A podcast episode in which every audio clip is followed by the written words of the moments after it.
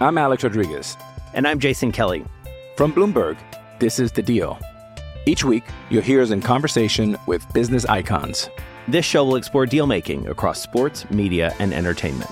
That is a harsh lesson in business. Sports is not And, uh, as simple you know, I- as bringing a bunch of big names together. I didn't want to do another stomp you out speech. It opened up so many more doors. The show is called The, The deal. Deal. Listen to The Deal.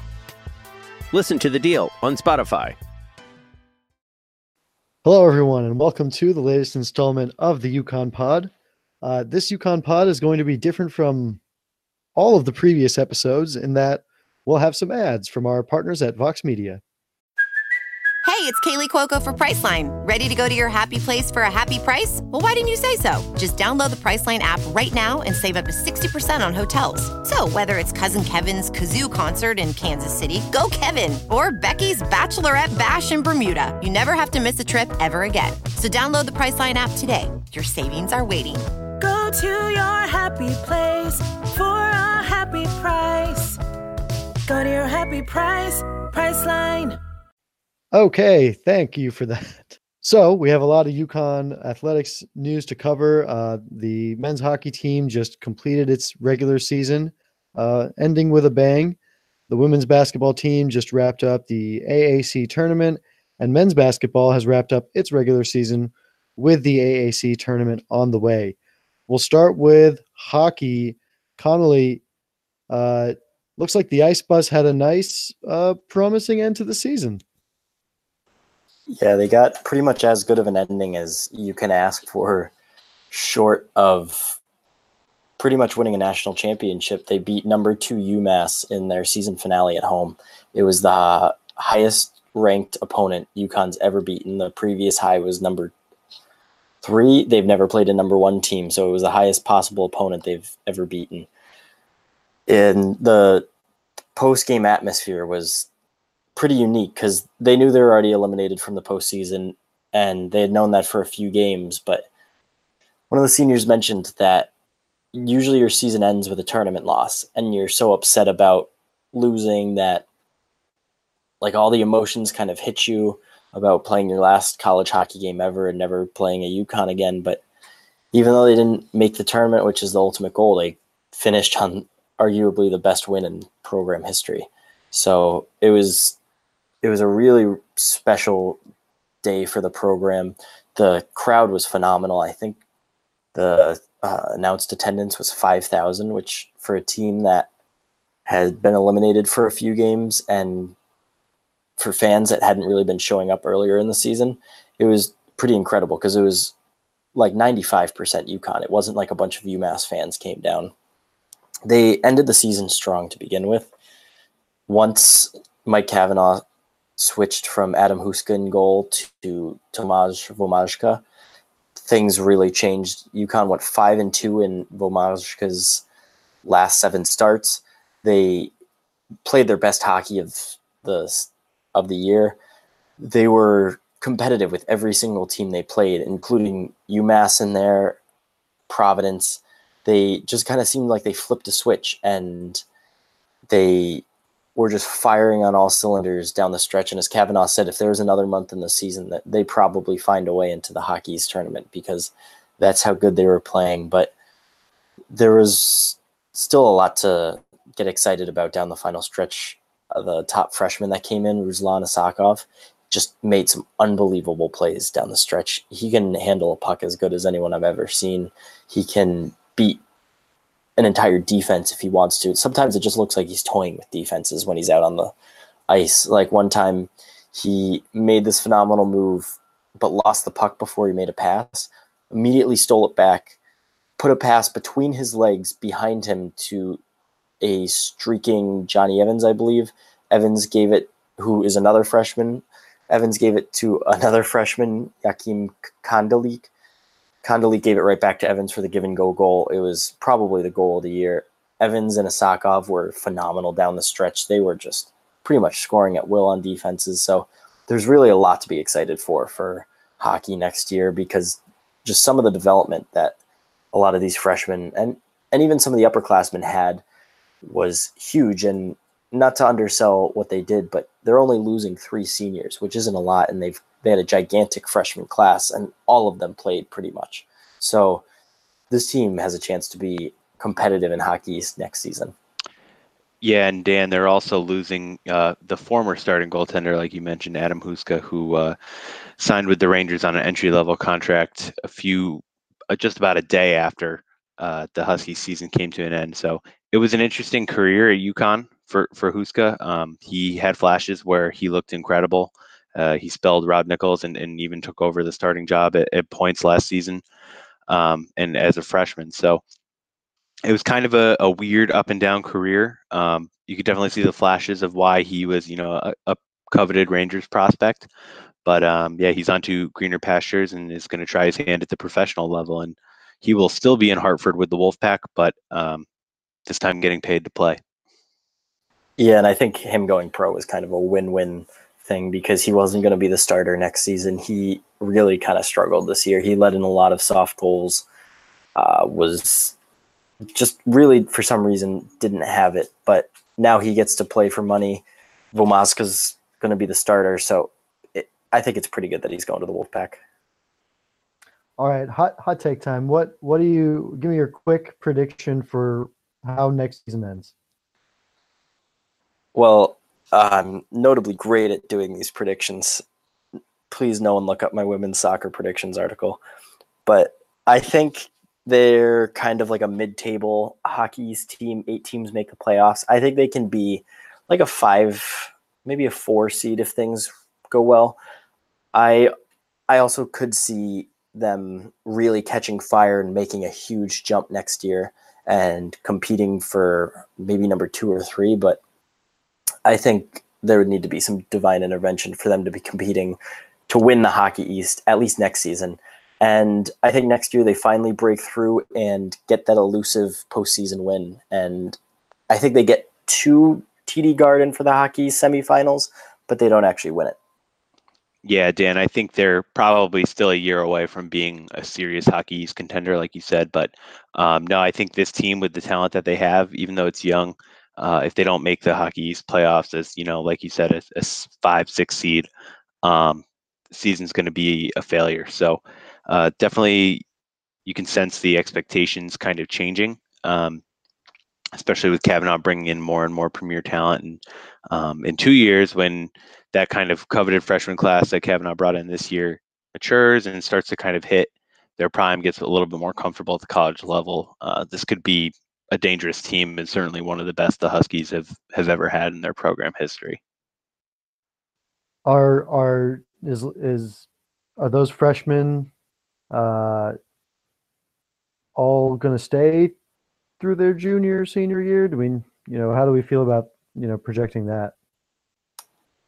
I personally am not really that confident in knowing when guys will stay and won't, but I think at least Ruslan Iskhakov, uh, who I believe is the only 18 year old freshman on the team, I think he at least stays through his junior season because he's insanely talented, but he's still pretty raw. So I think he'll need some time to mature. Maybe some of the other guys like uh, Jachym Kondelik might leave as a sophomore, but I think they'd really have to have like a, a breakout, breakout like Tage Thompson, um, Maxim Letunov type season to go, and which, which would make 2020, 2020, two years from now, uh, really kind of a point where this program can take the next step and Ruslan Iskhakov can really start giving uh, opposing teams nightmares when he becomes the best player in program history. Oh wow, there it is on on the record, Daniel Connolly. Nice. Um, all right, so uh, moving on, the UConn men's basketball team ends a season of. I mean, I want you know, I think all season we had been saying like ups and downs looking back, it's more like one up, a bunch of downs, a few false ups, and then a down. Uh, but you know, nice to see Jalen Adams uh, get get the UConn jersey back on and playing that season finale. uh, you know, nice solid win at East Carolina. Uh, feels good to to get that W. Uh, the Huskies had had a rough rough go of it uh, after Adams went down with an injury. Um, they've got USF on Thursday as they kick off the AAC tournament. Folks, how do we feel about this team right now?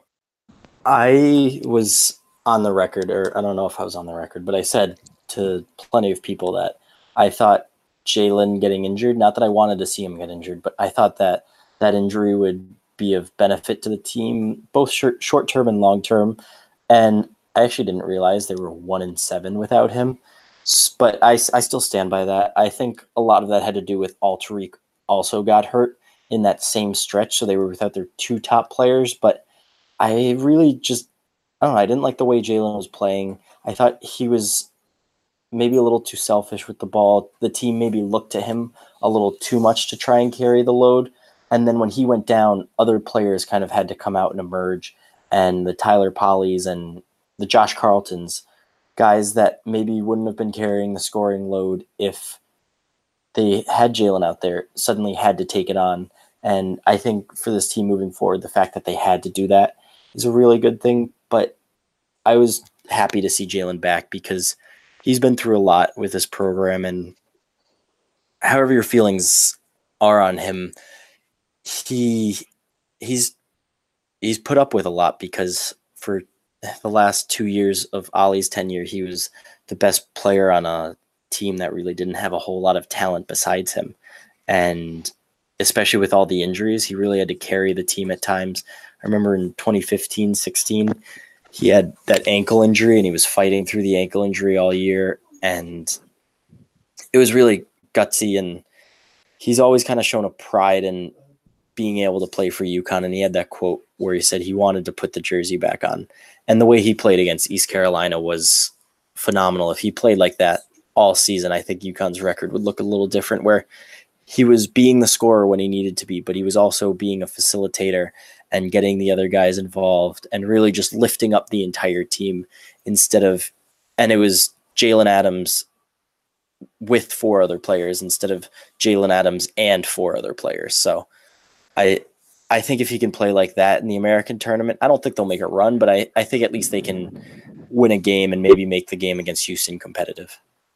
Yeah, it, it's it was pretty interesting to see Jalen uh, come back because Dan, like you said, it, has been a pretty wild uh, career, and I, I think missing time with that injury was kind of a humbling experience for him. Just you know, like anyone in their their last year of college, kind of seeing the writing on the wall and, and everything that's coming down the pipeline, and um, he he definitely came out inspired and you could tell like just from the way that he was playing there was a lot lot more energy and passion not that he didn't hustle before but uh, it just seemed like there was a lot more emotion behind how he was playing and i think you know he fed off that and his teammates fed off that too and uh, Polley and, and Carlton in particular definitely had made good strides um, with him out. I'm not sure if that's, you know, a coincidence or not, but it's it's you know they've definitely gotten better since the middle or even the beginning of the season. So uh, Polley and Carlton both had great great performances against ECU. Vital was you know chipping in and doing what he's been doing.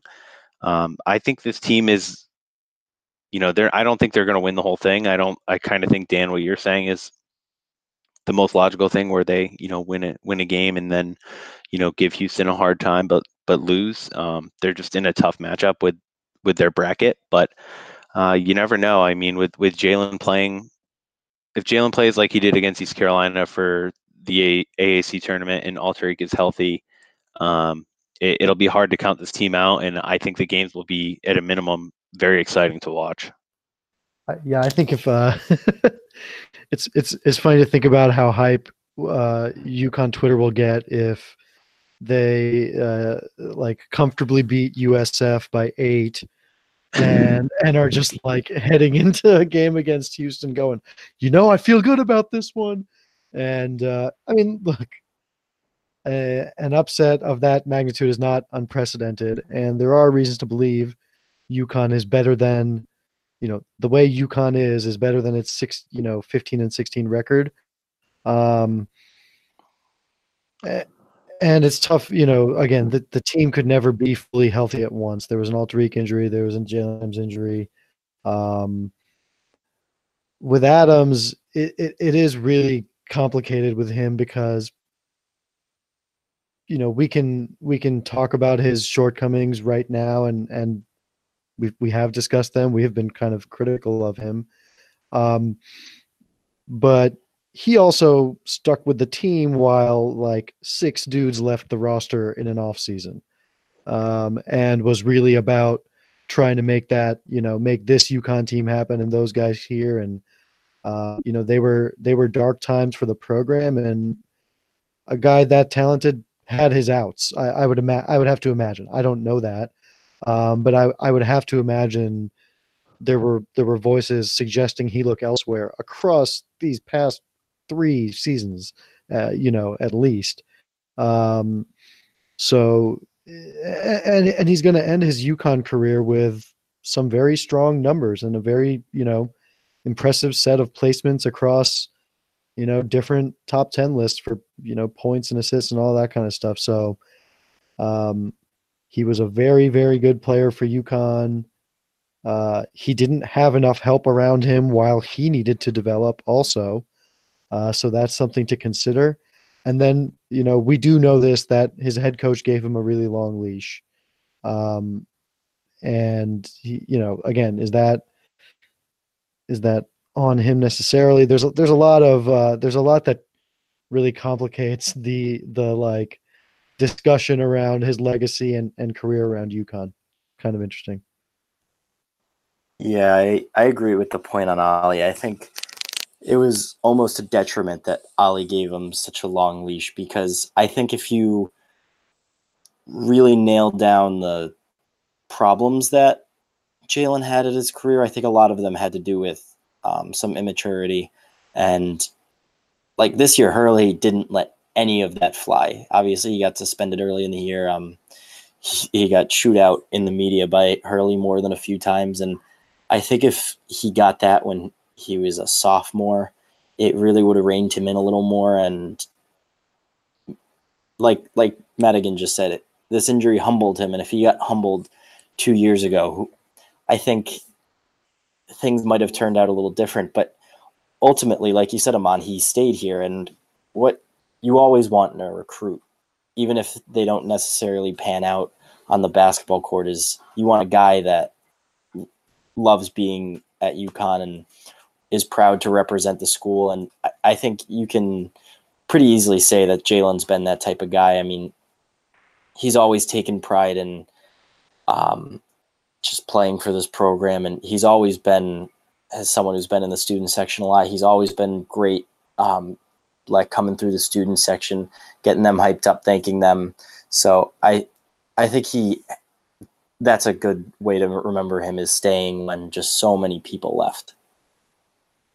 And, and it's not like you know he was he was um you know you, immaturity he had that scooter incident obviously but it's not like he was hiding a rap sheet and and you know Kevin Ollie was covering that up you know so it's it um as far as we know mostly ben, benign tomfoolery from Jalen Adams and he just wasn't uh the kind of uh just standout brilliant lead guard that we've had the pleasure of seeing multiple times as UConn fans so um, it's a you know it's it's a tough bar uh, to ask of an incoming guard to to be, you know, you must be this memorable for for us to really remember, you know, for us to really put you in that pantheon and really love and embrace you widely. Um, you know, which is which is not going to happen for him. Um, you know, despite the you know everything we're talking about about loyalty and o- overall, he's he's a very good basketball player. So, um, unique unique career arc that that uh, it's it's hard to think of someone who's who's comparable to that. Almost like Jerome Dyson. Yeah, I feel like they have similar. They'll probably have a similar legacy where they're kind of a polarizing figure for debates in so the Jerome, future. Jerome Dyson went to a, a, played on a Final Four. You know, Jerome Dyson played on a team that was a top ten, you know, ranked team and all that stuff. So Yeah, but I, I don't think it, if you switch Jalen and Jerome Dyson, how much different is like it's not like you put Jalen on the 2009 team and they're not a good team. I think it's more about yeah, what was put around Jalen than what Jalen did. Yeah, yeah, that's fair. But I mean, who knows? Maybe he pulls off like a Kemba AAC tournament and gets them to the postseason or the NCAA tournament, and this entire conversation is null and void. Yeah, it's it's just tough.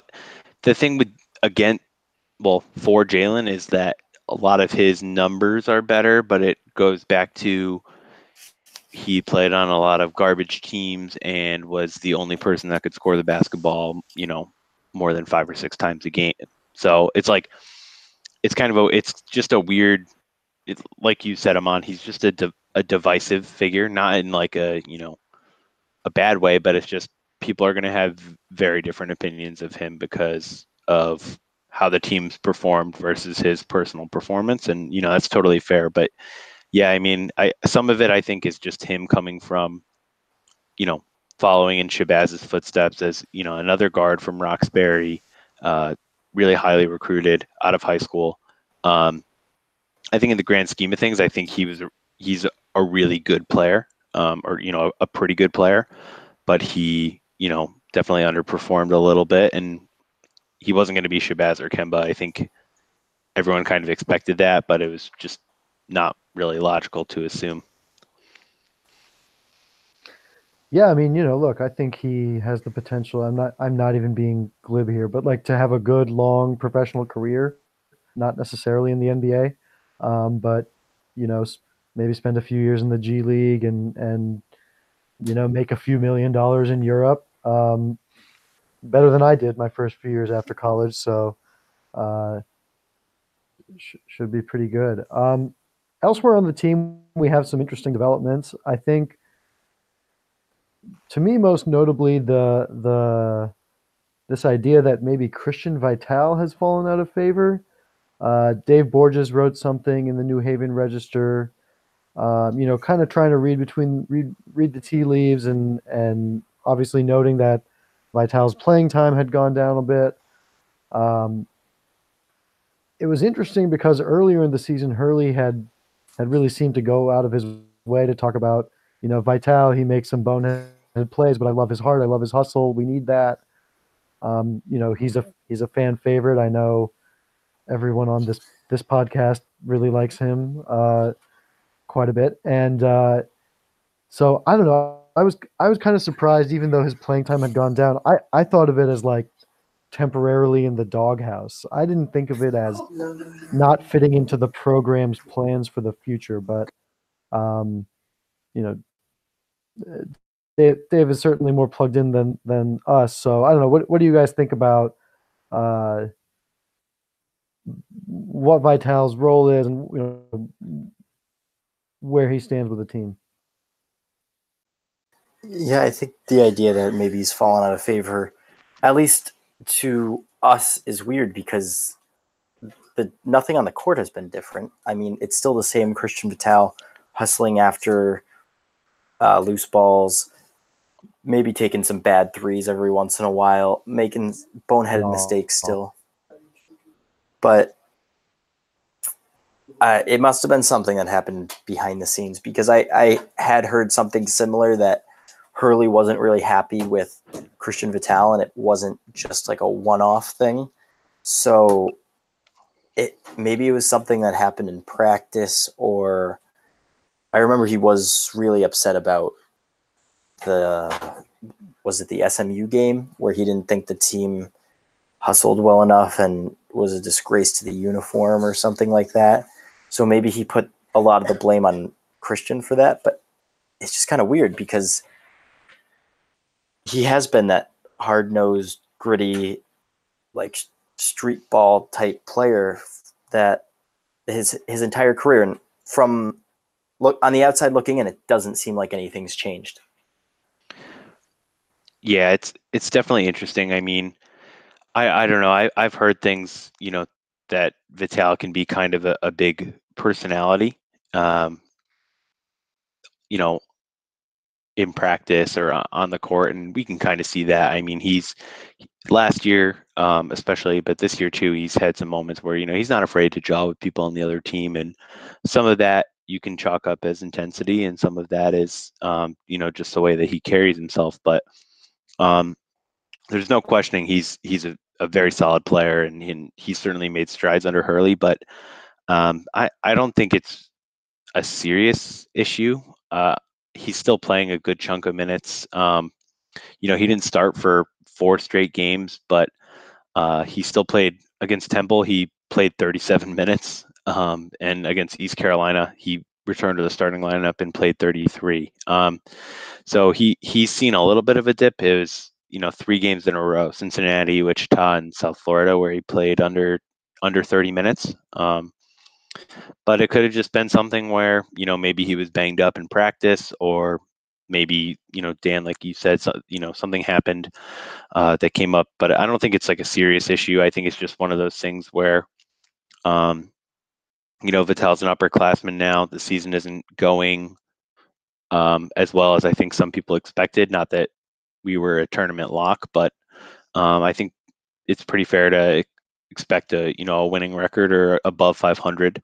Uh, at least the players did based on what kind of Hurley was setting his expectations. So um, I'm not super shocked to see kind of things go a little sour as the season came to an end, but overall I think things will be fine, and it's just another learning experience for Vital heading into his senior season. Yeah, so you know, for me, it's it's like we we reached a point this year where we were starting to look forward to next year, right? We say, okay, losses are stacking up. This is not this is not going to be a very good, uh, you know, or even um, expectation beating kind of season. Uh, we start to look forward to next year, and we're thinking, okay, like what do we have? We lose, we lose Jalen Adams. Vital as a senior is is definitely something that you you see as the kind of a uh, anchor to that to to whatever we whatever hope we have on next year's team. Him and Alterique Gilbert, if if the the poor guy could stay slightly healthy for a few months uh, during basketball season, but and I'm I'm not blaming him for for uh, that by the way, but um uh, it, it, I do not want to, you know, I don't want to imagine what the team looks like next year without Vital. Um, you know, if if we're hoping for it to be an improvement from this year and you know really competitive in a way that's that's meaningful to us. Something we talked about at the beginning of this season was just the excitement was back. There were stakes around these games. We were talking about the tournament, you know, making the NCAA tournament. There, that that excitement, you know, needs to come back. The program and athletic department need that desperately. Um, so, you know, it'd be hard for me to imagine they'd find a way to replace what he brings, even if there is a little bit of, uh, you know, goofball behavior on and off the court that you need to deal with. Do we think he comes back for his senior year though? Because I mean, when I've I've tweeted a couple things about Vital and I've gotten like more than like a few responses where it seems like people are kind of expecting him to go pro because hmm. he obviously tested the wall. No, no, no. He's I think he'll declare. I definitely think he'll declare. Um, he'll declare, but if he declared last year, there's no reason why he shouldn't declare this he'll, year. He'll test the waters to play or whatever, but there's know. no reason for every single player on every roster not to declare, in my opinion. But yeah, sure, yeah. exactly, exactly. I again, we all very much like and care for Christian Vital very much. He is not uh, uh, high level NBA prospect. You know, nope. I, we we don't have to be ashamed to say that out loud. Um, no, but I I don't think he ever will be. So what if he realizes that doesn't maybe doesn't get along with Hurley, doesn't like him, is kind of sick of the whole going to class thing because same Christian and yeah, sure, same, yeah, and uh, he, he decides that he'd rather go play in uh, Lithuania and make some money for it than Yo, come he back here for another year. He doesn't even need to play in Lithuania. The G League is okay. Yeah. now. And if he's sick of classes, he could just go transfer to North Carolina. True. I was so sick. I almost left. I, I don't want to. Um, this isn't about me. I almost left college early for a job that didn't pay anything close to what basketball players make. So, for no reason. Uh, anyway, I think Yeah. most people had a different college experience than you, Amon, though. maybe it's possible. Um, right. I no. Look, I I agree that that that path of man, it's been three years. I don't care f- for being in school right now. I can finish my degree later. Um, let me just make some money. I'll I'll play wherever, and you know try and make it up somehow, some way. That's totally fair to me. Um, if that turns out to be the case, uh, I- would not I would not decry anyone for making that decision. Uh, so, um, my my you know that's that's all whatever you know Christian Vital's pro future will happen whether it happens after next season you know after this season or after next season. I think what you know matters to me is will will will Dan Hurley be the reason why he leaves, and then if so, how much better will a team that pushed out Christian Vital be next year? Uh, in a time where UConn's again, t- ti- you know, the time time is slipping on the on this, um, I, and I know it's not on Hurley, but the fans are, you know, the, the fans are restless, and uh, if it's not a better season next year, it'll be tough. So. Yeah, I mean, I, I hope Christian comes back next year. They're definitely a much better team with him, and I think the young guards like Gaffney and Bouknight um, would benefit from playing with a guy like Christian, especially with Jalen leaving. And I mean, Alterique kind of always feels like a question mark with his health, unfortunately. So he's really, and we don't know what Brendan Adams will be next year. So Vital would be able to come back and be the just the the sure thing at guard. And I think next year they really need that. An- another very uh, i mean you know on the basket stay on the basketball team and on a, and on a more positive note we've got the emergence of josh carlton folks um, so carlton earned aac's co-most improved player of the year he's a rock solid big man who is rebounding making plays what do we love most about this new and improved josh Carlton? I love the fact that he's better right now than he ever would have been under the last coaching staff. He the development that he's had from the beginning of the season to now is unbelievable because he he was he looked good at the beginning of the season. He looked good last year. And he had some flashes last year and he looked good against the bad teams at the start of the season, but he's really coming together to be a complete package at at center and his footwork's incredible. He's really shown a nice touch around the basket where he doesn't need to dunk it, he can put it in with layups. He he seems to be limiting the dumb mistakes more and more as the season goes on. There's a lot to be excited about to the point where next year he can be not just a nice piece on the team, but one of the focal points of the team and be a weapon for UConn next year.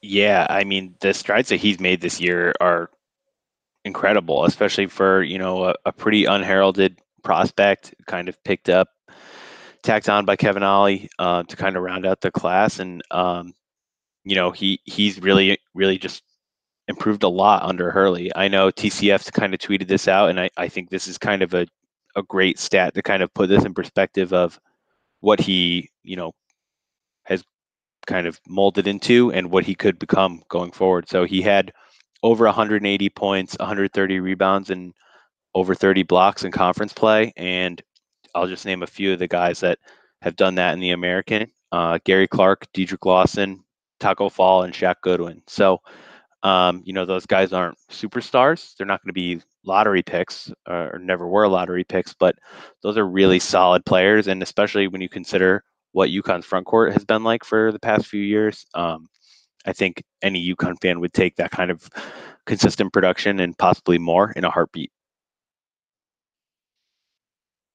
The other and the other thing is that next year he will hopefully be joining up with Akok and um, maybe fingers crossed another 2019 junior college or graduate trained big man, and you know then we're looking at the overall team. We've got Alterique Gilbert, Christian Vital, Sid Wilson, Tyler Polley, Josh Carlton, Akok, maybe some other guys who might be able to contribute. Um, next year's team could be good, I guess, is what we are. I is what you know I'm saying as a result of being solid down. You know, being solid down low is so important. Something UConn hasn't really had in a while. Um, this could be the this could be a you know makings of a really solid UConn front court for the next one two one or two years. All right, now some more ads. I'm Alex Rodriguez. And I'm Jason Kelly. From Bloomberg, this is The Deal. Each week, you'll hear us in conversation with business icons. This show will explore deal making across sports, media, and entertainment. That is a harsh lesson in business. Sports is not And, uh, as you know, simple I- as bringing a bunch of big names together. I didn't want to do another stomp you out speech. It opened up so many more doors. The show is called The Deal. Listen to The Deal. Listen to the deal on Spotify. Thank you, thank you, Vox Media, for those wonderful ads. We enjoyed them greatly. That's my favorite ad that we just played. In other very, very exciting news, the UConn women's basketball team breaking is good. They uh, just wrapped up the AAC tournament, their sixth straight tournament win. Pretty ho hum victory over UCF, if I do say so myself. Um, you know, pretty impressive that the team was able to do what they did without Katie Lou Samuelson. Uh, however, obviously there's a lot of talent uh, to, to waiting in the wings to kind of step up and replace that production.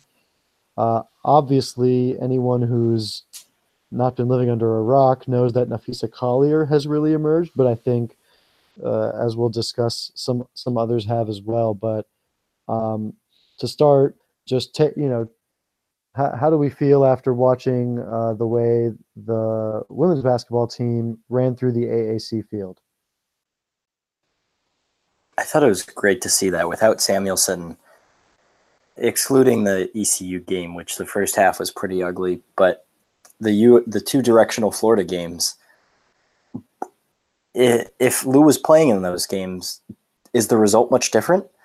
Because they pretty much blew through both teams. Obviously, the second half against UCF wasn't great in the championship, but I mean, they were up by what, like 25 at the half. Like, it, it's easy to kind of excuse that as just taking your foot off the gas after three long, tough games where you know UCF has no chance at making a comeback. Um, I thought it was definitely a really positive performance. The defense was a huge storyline. They looked the defense looked horrible against ECU. They were letting ECU pretty much go shot for shot with UConn in that first game. And then Mhm. Gino and then Gino said after the game yesterday that he pretty much it blew up on them and just lit into them for their defensive effort and they played much better in the second half. And then against USF, they held USF to five points in the first quarter, 15 points at halftime, 45 points in the game. They held UCF to 45 points. Gino hasn't been afraid to rip this team on its defense, and it hasn't been a great defensive team. There's been some defensive teams where when they're on, it there's just nothing the other team's going to be able to do. There's nothing they can do because the defense is so good. When this this team isn't like that, but their defense can be really really good, and we saw that. And I think a huge factor is Olivia Nelson Ododa, the freshman center, six foot four, really long wingspan that emerged throughout the tournament. She started all four games at Samuelson's missed. She had some flashes early in the season of looking solid against Notre Dame, against St. Louis. She kind of had a dip midway through her freshman year, which was expected, and she had actually really been rising leading up to the ECU game. And then really exploded in the ECU game with 17 rebounds. I think she had five blocks. She was just everywhere on the court.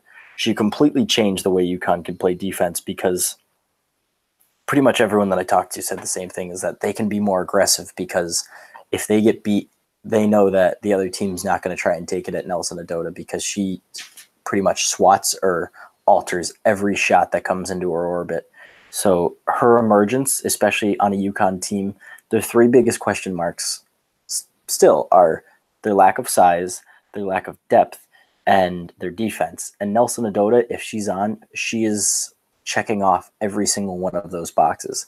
So her coming out it was just huge. It was honestly the uh, you don't want to not have Samuelson, but her not being in there for those three games just will only help UConn moving forward as long as she gets back healthy.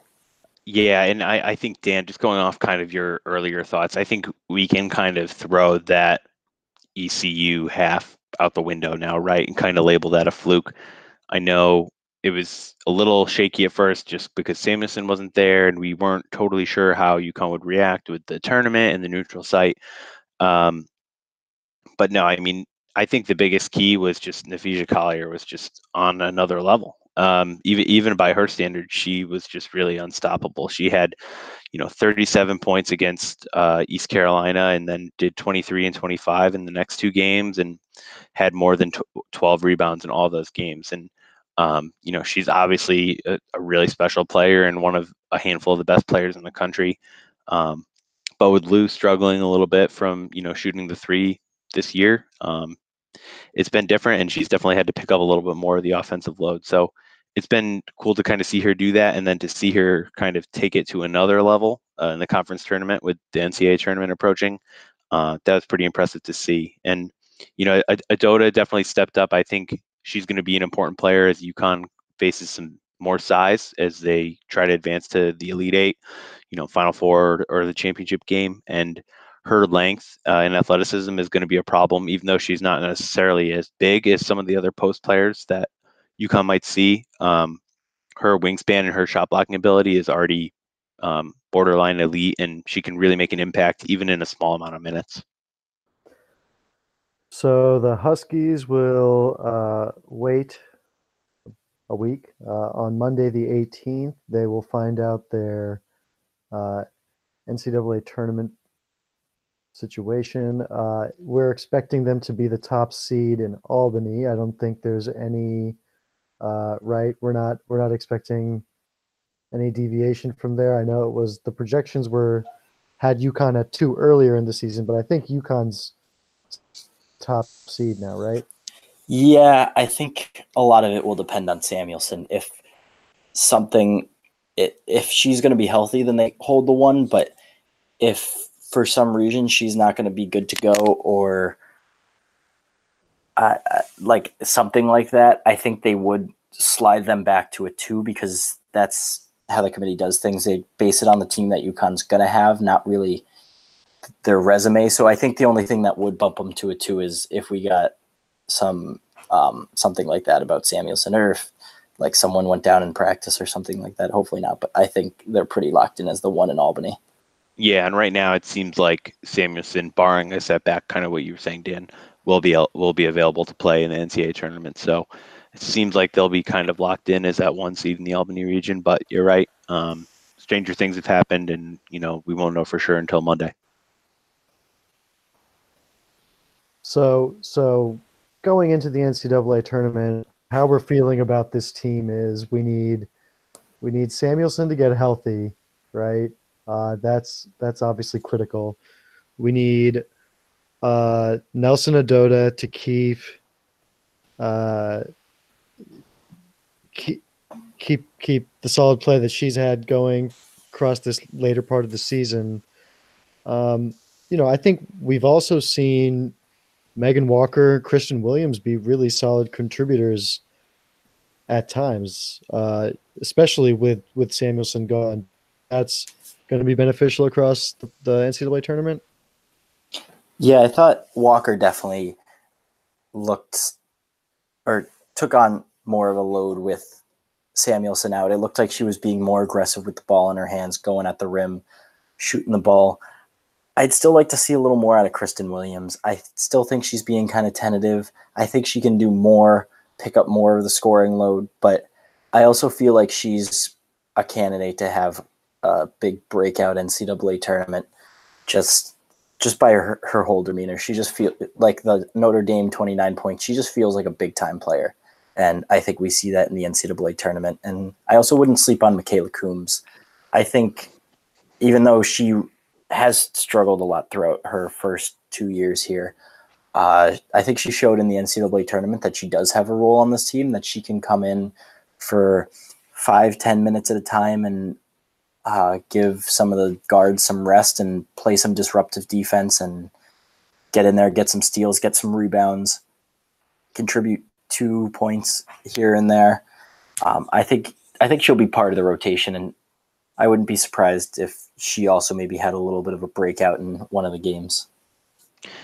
Yeah, I mean, Dan, I, I think Megan Walker is going to be an important player right now. She's the best three point shooter on this team, which, uh, quite frankly, it's something I never thought I would say with a team with Katie Lou Samuelson on it. But um, percentage wise, she's the best and was shooting over 40% for a good chunk of the season. So um, if she can stay hot, that's going to be really important for this team. And um, same with Samuelson, if she can kind of come back and, you know, even if she's not 100% per se, if she can be able to knock down some some open threes and kind of regain her status as you know the most dangerous three point shooter in the country, uh, that could be another big step. And and lastly, with Napheesa at Mohegan, she kind of changed her game a little bit, especially against USF, where she was stepping out and, and taking a lot more three pointers. So I believe she was three for four from the three point line against USF. So if that's something that she can do consistently uh, in the NCAA tournament, that adds a whole nother dimension to this entire UConn offense and, and makes her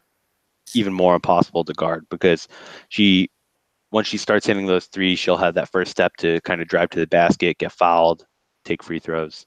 Um, allows her to distribute and kick out to Walker and Samuelson for other open shots. So um, it'll be interesting to see if she continues to feel confident from the three point line, which she hasn't really for most of her career.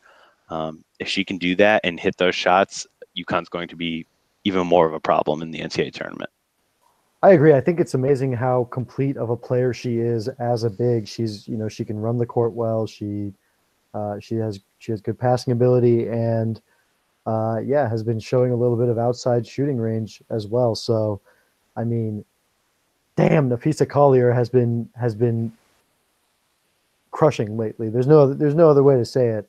Um, obviously, the other the other thing UConn could could count on to make the run that it needs to kind of you know to to win a what would be a surprising title to people. I think UConn might not be people's first or second pick to win the title this year. Um, would just be obviously Napheesa taking over uh, while while Samuelson gets hot too, and uh, we see Napheesa just keep keep climbing the mountain and start uh, destroying Oregon and Baylor and taking on uh, those teams. So uh, I think Napheesa, we we really kind of underrated her contributions maybe across her first few years, but uh, this is really uh, outstanding coming out that she's having uh, as she reaches the end of her career. Yeah, I think this team is going to go as far as Napheesa carries them, and I, I think she's going to have just some gigantic game at some point in the tournament to push push the team over the top, like a thirty point performance, like kind of like the ECU game, but just dominating in the biggest moment, hitting the big shots. I can just kind of feel that coming for and really, if Lou's healthy, I think if this team's on its game, the only team that could realistically beat them if UConn's on their A game, I think, is Notre Dame, because Notre Dame is looking really, really scary right now with the way they're playing. They beat Louisville by 20 points in the AAC, ACC championship game. Yeah, and I mean, I guess this is a little bit of a pie in the sky scenario, but couldn't you kind of see a similar situation with what happened with Jalen Adams happened with Katie Lou Samuelson Um, you know, missing some time, missing a few games in the AAC tournament, not being able to spend spend that time on the floor with their teammates and, and coming back from the tournament and kind of kicking it up another notch and trying to get to her you know her first national championship game um, that she would be able to play in i mean it sounds i guess a little weird at first but it's one of those things where you know she's kind of talked about wanting to play it in the title game before and something she hasn't been able to do since she missed it as a freshman due to due to an injury so um, you know she isn't going to be able to carry this team like Napheesa just based on the way she was playing before she went down. But uh, if she can regain her shooting form and, and be a con- you know a volume contributor like she has been in the past, um, the Huskies might have enough to kind of take down one of those teams like Notre Dame or you know one of the teams they lost to in the regular season. Who else? Who else are we worried about? Is there any? Uh, you know, Notre Dame, uh, Connolly, you said was on top of your list. Uh, you're not worried about Louisville or Baylor? Oh no, I think there's plenty of reason to worry about those two, but I think there's like paths to beating those teams.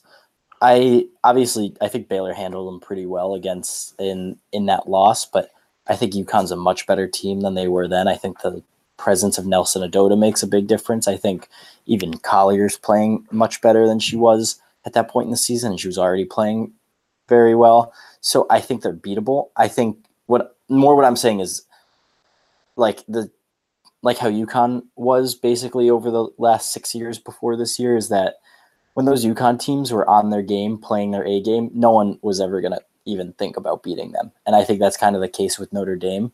But as we saw the last two years, just because UConn is unbeatable at the top of their game doesn't mean they're going to be at the top of their game in the final four when it gets there. But yeah, I think Baylor's definitely the number two on the list. I'd probably put, uh, I guess Louisville number three, but I th- I don't think they're.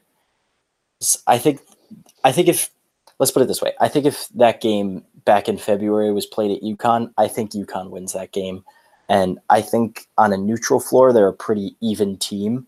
And Louisville is not going to be playing for the whole we've never beaten UConn before, earn that first victory.